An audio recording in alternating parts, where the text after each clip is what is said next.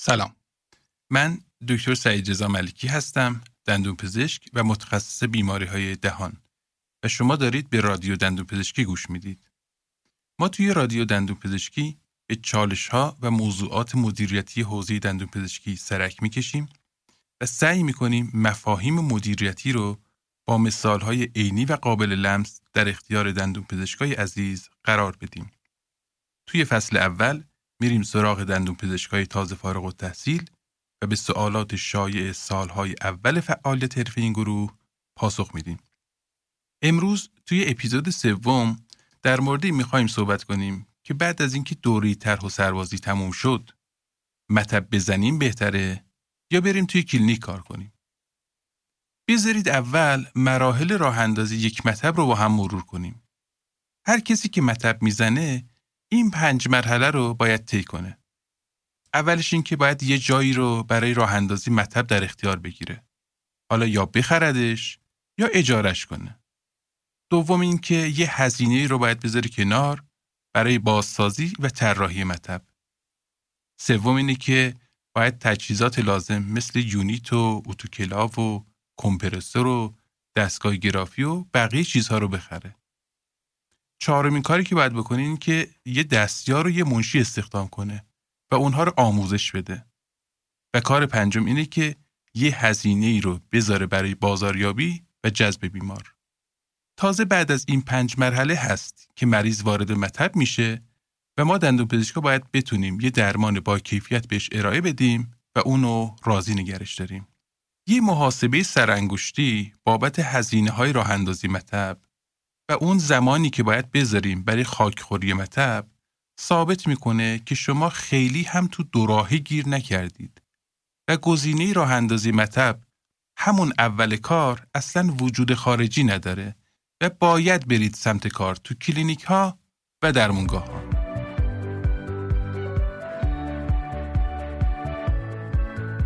حالا که کار تو کلینیک رو انتخاب کردیم باید ببینیم چه گزینه هایی پیش روی ماست. مراکز دندون پزشکی رو به روش های مختلفی میشه تقسیم بندی کرد. اول بر اساس تعاریف وزارت بهداشت. اینجوری ما چهار نوع مرکز درمانی داریم. مراکز دولتی، مراکز خیریه، مراکز خصوصی و مراکز عمومی غیر دولتی مثل نظامی ها. تقسیم بندی دوم بر اساس مجوزهایی که وزارت بهداشت میده. رو این حساب پنج نوع مرکز مجوزدار خدمات دندوپزشکی میدن. درمونگاه های عمومی که یک یا دو تا یونیت دندوپزشکی هم دارن. بیمارستان های عمومی یا تخصصی که یه بخش دندوپزشکی هم دارن. مطب های دندوپزشکی، درمونگاه های عمومی یا تخصصی دندوپزشکی و بیمارستان دندوپزشکی که در حال حاضر یکی دو تا بیشتر هم نداریم. یه نکته مجوزی به اسم ساختمان دندوپزشکان صادر نمیشه و این کلمه ساخته خود ما دندوپزشکاست. تقسیم بندی سوم بر اساس گروه هدف و روش بیماریابی مراکز درمانیه. بر این اساس ما سه نوع مرکز داریم. یه سری مراکز دولتی یا شبه دولتی داریم که روی گروه خاصی از بیمارا تمرکز کردن و تعداد خیلی زیادی بیمار تضمینی دارن. مثل درمگاه نظامی، شرکت نفت، قوه قضاییه و مشابه اینا. دومین گروه مراکز خصوصی هستند که تمرکز اصلیشون رو گذاشتن برای جذب بیماران دارای بیمه دندوپزشکی مثل بانک ها، بیمه تکمیلی و برخی شرکت های بزرگ.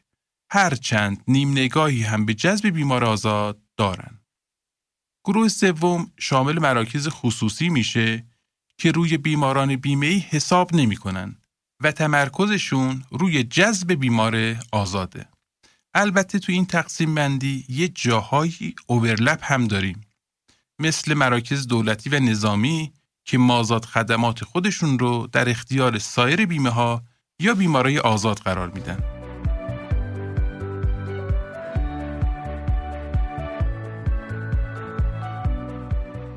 توجه به اینکه سالهای اول شروع به کار در واقع نوعی دوره کارآموزی یا کارورزی محسوب میشه پیشنهاد من اینه که از فکر کار کردن تو مراکزی که تنها دندون پزشک شما هستید خارج بشید و برید سراغ مراکزی که همکاران با سابقه تری همزمان با شما در اونجا کار می‌کنن و روحیه همکاری و آموزش دهندگی خوبی هم دارن.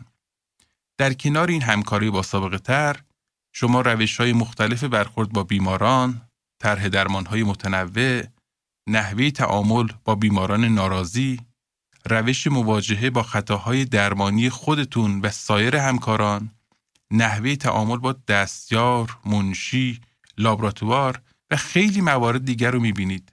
و اگه خودتون هم روحیه و آمادگی یادگیری رو داشته باشید بسیاری از مهارت‌های لازم برای شروع فعالیت مستقل رو پیدا می‌کنید. یه سری مراکز دولتی و نظامی خدمات دندوپزشکی رو به صورت رایگان یا با حداقل تعرفه در اختیار کارکنان خودشون قرار میدن.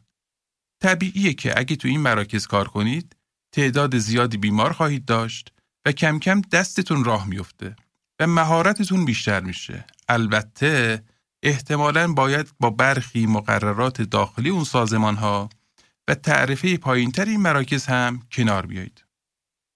در سالهای اخیر تعداد کلینیک های دندون پزشکی به شدت داره افزایش پیدا می‌کنه و تعداد شرکت های بیمه هم که خدمات دندون پزشکی رو در قالب بیمه مکمل تحت پوشش می‌گیرن داره بیشتر میشه. از طرفی تعداد سازمان هایی هم که در قالب خدمات رفاهی و درمانی برای کارکنان خودشون دنبال پوشش خدمات دندان پزشکی هستند هر روز داره زیادتر میشه.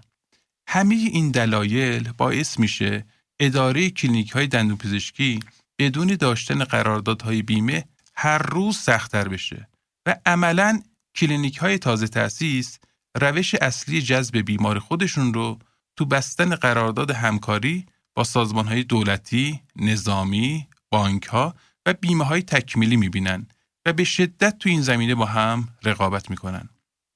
برای شروع به کار مراکز خصوصی که قراردادهای بیمه متنوعی دارن گزینه مناسبیه.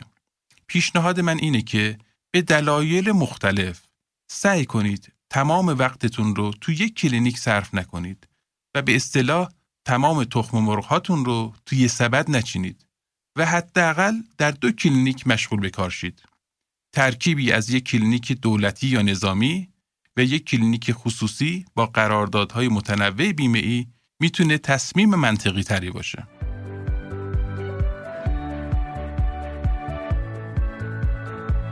حالا بریم ببینیم کار در کلینیک چه مزایا و معایبی داره. اول بریم سراغ مزایا.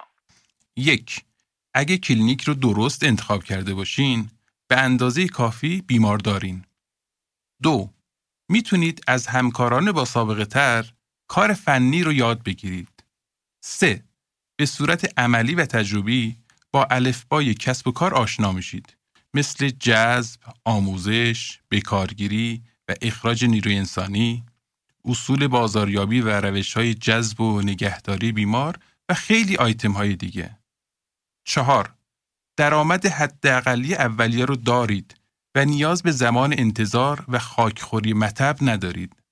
و پنج بدون هزینه و دردسرهای مطبداری و در واقع با هزینه و اعتبار دیگران وارد کسب و کار میشید. حالا بریم سراغ معایب. یک اول کار خیلی حق انتخاب ندارید که برید تو بهترین، مفیدترین و پربازده ترین کلینیک مشغول به کارشین. دو درصد عمده ای از درآمد به شما نمی‌رسه و احساس می‌کنید شما کار می‌کنید ولی سود رو بقیه می‌برن. سه بین یک تا چند ماه تو دریافت دستمزدتون تأخیر دارین. چهار ممکنه رفتار کلینیک با شما و سایر پزشکا عادلانه نباشه و شما اذیت بشین. و پنج تصمیم گیری نهایی در مورد انتخاب برند مواد مصرفی، لابراتوار و بقیه نیروها با کلینیکه نه با شما. شایع‌ترین سوالاتی که اکثر دندون پزشکای جوون موقع شروع همکاری از مدیریت کلینیک می‌پرسن معمولا حول و حوش این موضوعات میچرخه. به اندازه کافی مریض دارین یا نه؟ مریض هاتون بیمه یا آزاد؟ تعرفه هاتون چجوریه؟ چند درصد از کار کرد به من می‌رسه؟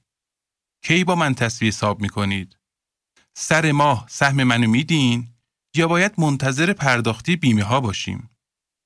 صد البته که این سوالات خیلی مهمن و رو انتخاب دندون پزشک کاملا تأثیر دارن. ولی می‌خوام به چند تا موضوع مهم دیگه هم در انتخاب کلینیک دقت کنید. یک آیا تو کلینیک دندون پزشکای با تجربه و متخصصی هستند که هم بتونن و هم بخوان به شما کار یاد بدن؟ دو اگه حین درمان اتفاقی افتاد کسی هست که به دادتون برسه و مشکل رو حل کنه؟ سه وضعیت کنترل عفونت مرکز چجوریه و آیا خیال شما بابت این موضوع راحته یا نه؟ چهار جو عمومی کلینیک چجوریه؟ دوستانه هست یا همه دارن شرایط رو تحمل می‌کنن؟ پنج کیفیت مواد مصرفی مورد استفاده قابل قبوله یا نه؟ 6. دید کلی که مجموعه و در رأس اون مدیریت کلینیک به بیمار داره چجوریه؟ 7. اولویت اصلی مدیریت رسیدن به سوده یا رضایت بیمار و کارکنان هم براش مهمه. شاید فاکتورهای خیلی مهم دیگه هم در انتخاب کلینیک دخیل باشن ولی توصیه من اینه که بار آموزشی همکاران و کلینیک اولویت اصلیتون باشه و رعایت کنترل عفونت خط قرمزتون و به هیچ وجه از این دوتا کوتاه نیاین. دندون پزشکایی که تو کلینیک کار می‌کنن دو گروهن. یه گروه اصلا به مطب زدن فکر نمی‌کنن و به دلایل مختلف کار تو کلینیک رو ترجیح میدن. و گروه دیگه کسایی هستن که کار تو کلینیک رو مسیری می‌دونن برای تجربه و مطب زدن. به هر کدوم از این دو گروه که تعلق داشته باشید، باید یه سری مهارت کار گروهی رو در خودتون تقویت کنین و خودتون رو عضوی از یک تیم بدونین تا بشه بدون حاشیه و با فراغ بال به کار درمان خودتون برسین. به نظر من دندون پزشکایی که اونقدر ریجید و غیر قابل انعطافن که حتی به صورت موقت اصلا نمی‌تونن تو درمانگاه و در قالب یک تیم کار کنن تعدادشون خیلی زیاد نیست و از این بابت نمی‌تونیم بگین روحیه کار در کلینیک رو ندارم. حالا که دارین توی کلینیک کار می‌کنین سعی کنین همکاری شما با کلینیک ها در قالب یک قرارداد مکتوب باشه. حداقل حسن این کار اینه که هر دو طرف تکلیف خودشون رو می‌دونن و خیلی از سوء تفاهم های احتمالی در آینده به راحتی برطرف میشه. مواردی که تو این قرارداد همکاری باید به صورت کاملا واضح آورده بشه شامل ایناست. یک تعهدات کلینیک و دندون پزشک نسبت به یکدیگه. این تعهدات هم اخلاقی هن، هم قانونی. دو تعرفه خدمات دندون پزشکی شامل بیماری آزاد و بیمه ای. سه درصدی از تعرفه که به صورت خالص گیر پزشک میاد. چهار زمان تصویه و پرداخت به دندون پزشک. پنج اگه درمانی با شکست مواجه بشه جبران خسارت بیمار با کدوم طرفه؟ شش شرایط قطع همکاری چجوریه و کلینیک چه مبلغی از کارکرد دندون پزشک رو و تا چه مدتی برای زمانت حسن انجام کار و جبران بیماران برگشتی پیش خودش نگه میداره. هفت توافق بر سر محاسبه و پرداخت مالیات بر درآمد. این موضوعی که جدیدن به چالش خیلی مهمی بین این دو طرف تبدیل شده و یه توصیه خیلی جدی. اگه جزو گروهی از دندون پزشکا هستید که می‌خواید طی چند سال آینده مطب خودتون رو راه اندازی کنین، سعی کنین آروم آروم تجهیزات اصلی مطب مثل اتوکلاو، دستگاه رادیوگرافی، چند ست توربین و آنگل و air motor و کلا وسایل گرونی که خیلی هم حجیم نیستن رو بخرید و کنار بذارید. این باعث میشه که بعدا موقع راه اندازی مطب خیلی از هزینه ها رو از قبل انجام داده باشین و فشار زیادی بهتون نیاد.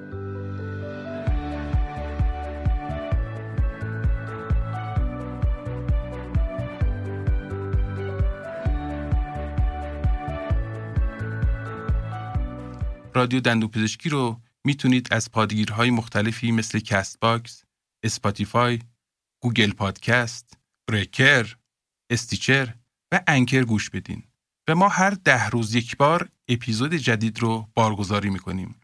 اگه مطالب ارائه شده براتون مفیده به ما گوش بدید و ما رو به سایر دوستان و همکاران هم معرفی کنید و کمک کنید که پادکست بیشتر شنیده بشه. به صفحه اینستاگرام ما هم به آدرس رادیو دندون پزشکی سر بزنید و با هشتک فارسی رادیو دندون پزشکی ما رو دنبال کنید تا هم محتواهای تکمیلی رو اونجا ببینید و هم با نظرات سایر دوستان آشنا بشید. این کامنت ها و نظرات به غنیتر شدن محتوای نهایی حتما کمک می‌کنه و یه گنجینه ناب از تجربیات همکارای مختلف رو در اختیار همکارای جوانتر قرار میده. توی اپیزود بعدی میخواییم در مورد این صحبت کنیم که عمومی بمونیم بهتره یا بریم تخصص بگیریم. برای آخر اپیزود هم یه سه بیتی از حافظ انتخاب کردم که با هم میشنویم. ساقی به نور باده برافروز جام ما. مطرب بگو که کار جهان شد به کام ما. ما در پیاله عکس رخ یار دیده ایم. ای بی خبر ز لذت شرب مدام ما. هرگز نمیرد که دلش زنده شد به عشق. ثبت است بر جریده عالم دوام ما. حق نگهدارتون.